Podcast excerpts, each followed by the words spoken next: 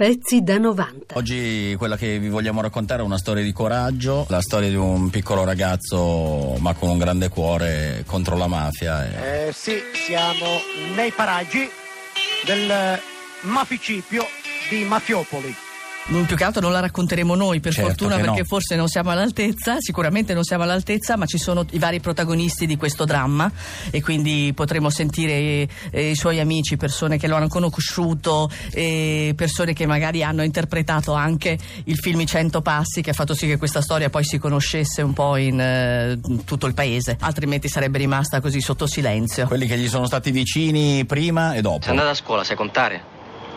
Come contare? Come contare? Uno, due, tre, quattro. Sai contare? Sì, so contare. E sai camminare? So camminare. E contare e camminare insieme lo sai fare? Sì, penso di sì. Allora forza. Conta e cammina. Vai. Uno, due, tre, quattro.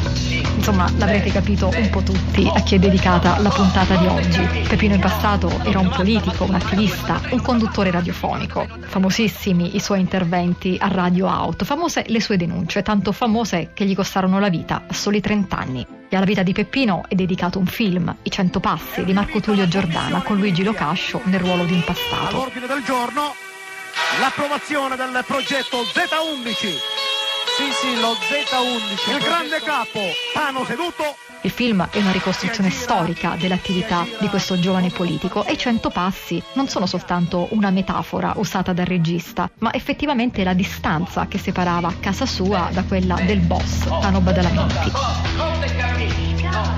90, 91, 92, 93, 94, 95, 96, 97, 98, 99 e 100. Lo sai che ci abita qua?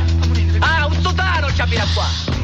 Peppino ascoltava i cantautori italiani, leggeva Marcuse, Sartre, Pasolini, i poeti maledetti francesi. E poi parlava, parlava dai palchi improvvisati, mostrava cosa stavano facendo del suo paese, si faceva ascoltare dai microfoni di Radio Out e senza volerlo cambiava la sua sorte per sempre. Si aspetta il verdetto ed ecco tutti i grandi capi delle grandi famiglie indiane tutte qua, c'è mano cusuta, cusuta mano, poi c'è Guarara Galante, eccolo là, con la sua, con il suo bel pennacchio, poi c'è anche l'esploratore, il pari. Nel 78 questo ribelle, questo militante di una sinistra che si componeva e si divideva, alimentando una galassia di sigle, di partiti, di movimenti, si candida nella lista di democrazia proletaria alle elezioni comunali. Viene assassinato nella notte tra l'8 e il 9 maggio del 1978, cinque giorni prima della sua elezione a consigliere comunale di Cinisi. C'è il grande capo, il grande capo, i due grandi capi, Cano seduto il suo corpo, dilaniato da una carica di tritolo posta sui binari della linea ferroviaria Palermo-Trapani, fu ritrovato la mattina dopo, proprio nelle stesse ore in cui l'Italia era sotto shock per il ritrovamento di un altro cadavere, un cadavere eccellente, quello di Aldo Moro.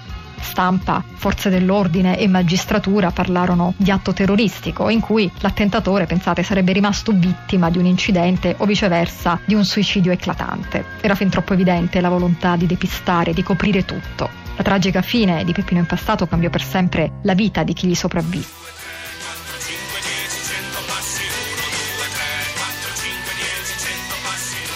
Giovanni Impastato ci parla di quei giorni, dei giorni successivi alla morte di suo fratello.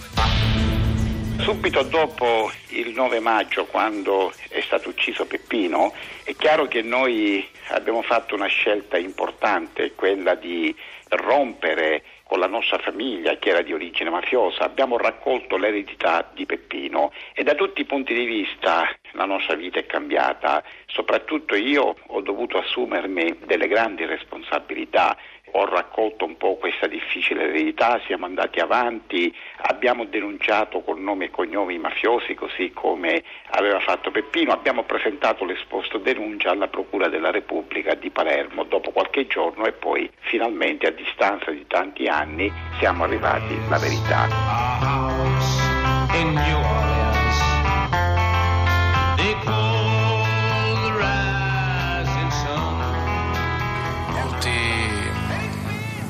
cronisti che evocano la geografia di questo luogo, parlano di cinesi, non riescono nemmeno a raccontare con la giusta grammatica e nei giusti accenti quello sperduto luogo della Sicilia che in realtà è una delle capitali della mafia.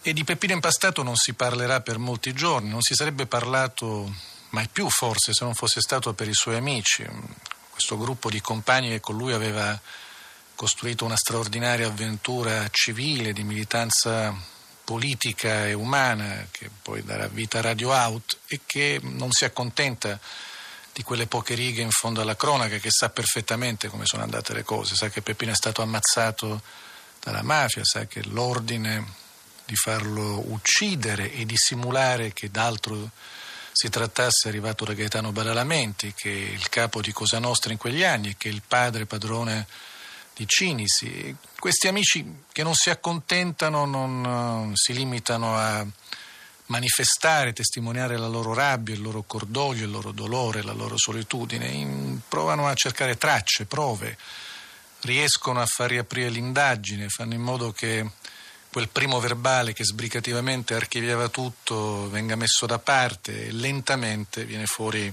la verità. Ecco, dal ragazzino del circolo musica e cultura dove Peppino mi prendeva in giro e mi diceva che ero molto rilassato, che ero molto tranquillo, ripeto, purtroppo in senso buono del termine ho dovuto assumermi grande responsabilità, la mia vita è cambiata e tuttora sono impegnato con tutto me stesso in questa difficile battaglia. La verità di un ragazzo che si è opposto, si è battuto, che ha combattuto contro la mafia e che per questa battaglia è stato ucciso.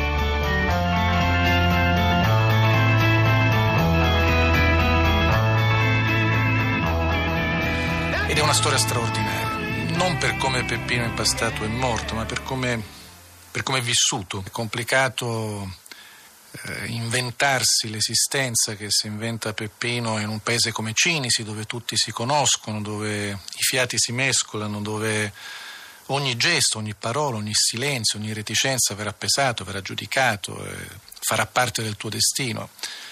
E Peppino in passato, per quanto senta il peso di questo destino sulla, sulla, sua esistenza, sulla sua vita, non si sottrae a questo istinto che gli è cresciuto dentro come una malapianta. a 15-16 anni si inventa con i suoi amici una, un ciclo stilato, un giornalino, poche copie. Vieni alla stessa strada, prendi il caffè nello stesso bar.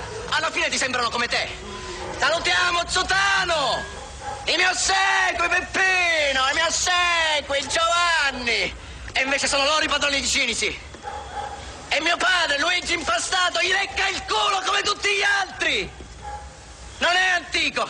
È solo un mafioso, uno dei tanti! È nostro padre! Mio padre!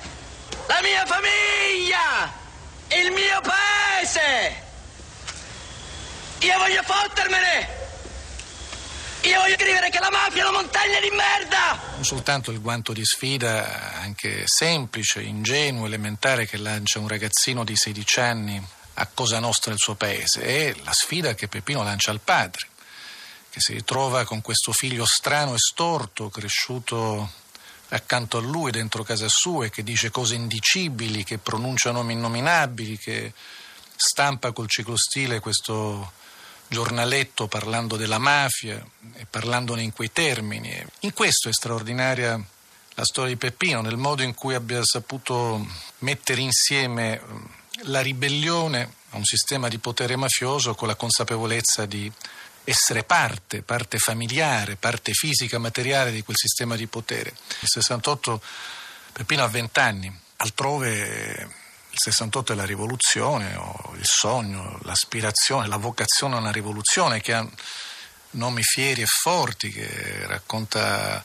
le storie del Che Guevara, di Angela Davis, che parla del Vietnam, che parla di luoghi e destini lontani. Invece la rivoluzione a Cinisi è parlare di mafia e la rivoluzione si fa negando il silenzio, negando l'obbedienza si fa consumando quei cento passi che separano la casa di Impastato, degli Impastato da quella di Gaetano Badalamenti. Ah, un sotano c'è da qua! Cento passi ci sono da casa nostra, cento passi!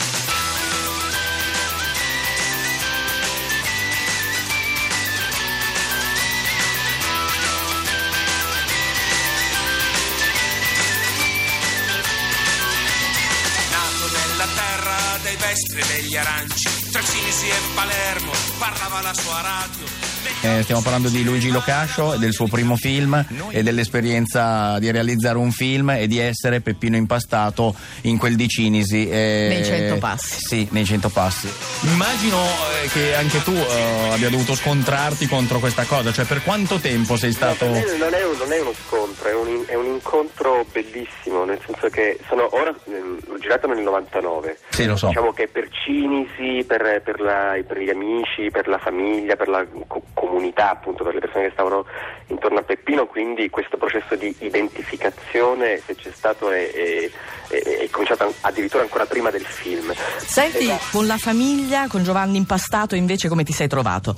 Tanto c'è da dire che appunto Peppino è un uomo oh, straordinario sì. eh, che ha pagato purtroppo con, con la vita, appunto, esatto. ha, vissuto 30 anni, mi fa impressione che, che lui eh, sia morto così mm, esatto. um, giovane, anche se le foto poi degli ultimi anni mostrano un Peppino stanco. Sì. Um, che sembra anche più grande della sua età, in realtà aveva 30 anni. No, è vero, e sembra ragazzo. incredibile che tutte le cose che è riuscito a fare, perché in realtà sì, in, pochi, in, poco tempo, se tu eh, pensi che l'esperienza della radio è durata un anno. C'è un altro uomo, cioè appunto eh, lì era, era, Peppino che era appunto un leader, anche se aveva eh sì. un gruppo, appunto Salvo Vitale e tutti, tutte le persone che eh, stavano con lui nel circolo musica e cultura o a, a Radio Out. Sì, esatto. Eh, però ecco, da 32 anni c'è un'altra persona che, che combatte eh, nello stesso territorio e che deve sopportare magari appunto che so, sgarbi, piccoli soprusi, esatto. minacce che è Giovanni Impastato esatto. e che tra l'altro da, da 32 anni porta avanti appunto appunto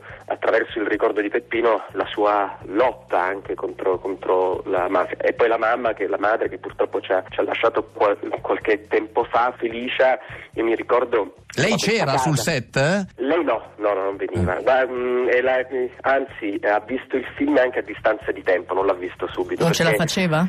Eh, no, era, eh. era, era, molto difficile. Infatti Giovanni anche ce lo diceva, dice, no, dovete scusare, non è che non... È disinteresse. Eh, vi, vi, pensa, eh, però per lei può essere molto difficile, anche perché guarda, da un lato, cioè è una, è una, cosa che sembra un po' contraddittoria, ma, ma appunto la, la, signora Felicia parlava di Peppino al presente. Questa eh. fu una delle cose che mi impressionò di più certo. quando, quando, sono andato a trovarla. Diceva Peppino dice, Peppino fa, come se fosse veramente nell'altra stanza. E questo quando dice molto. Eh mi mostrava la casa, mi diceva ecco qua è da dove si arrampica per scendere, mi faceva vedere le grondaie da cui lui scappava quando tornava il padre. Qui, qui Peppino è veramente una persona e quello che mi è successo andando a Cinisi, cominciando so, qualche settimana prima del, delle riprese, stando lì, e, e, cioè soltanto una persona veramente senza un minimo di sensibilità poteva rimanere indifferente a una storia come certo. questa. Quindi per cui diciamo, a me quello che tutti i giorni sul set mi, mi dava forza erano ad esempio soprattutto le parole della madre. Certo. Cioè, mi sono ricordato costantemente tutti i giorni a ogni scena quello che mi disse perché all'inizio lei non, cioè, no, non è che non era contenta però le sembrava strano che io facessi Peppino cioè, eh no, certo. sua, perché tu non eri Peppino cioè... io non mi somigliavo Infatti lei dice quando siamo andati il primo giorno con Giovanni Impastato, siamo entrati in casa e ha aperto la porta, mi ha visto e la madre ha detto a Giovanni non mi dire che deve fare Peppino. no, sì, sì, sì.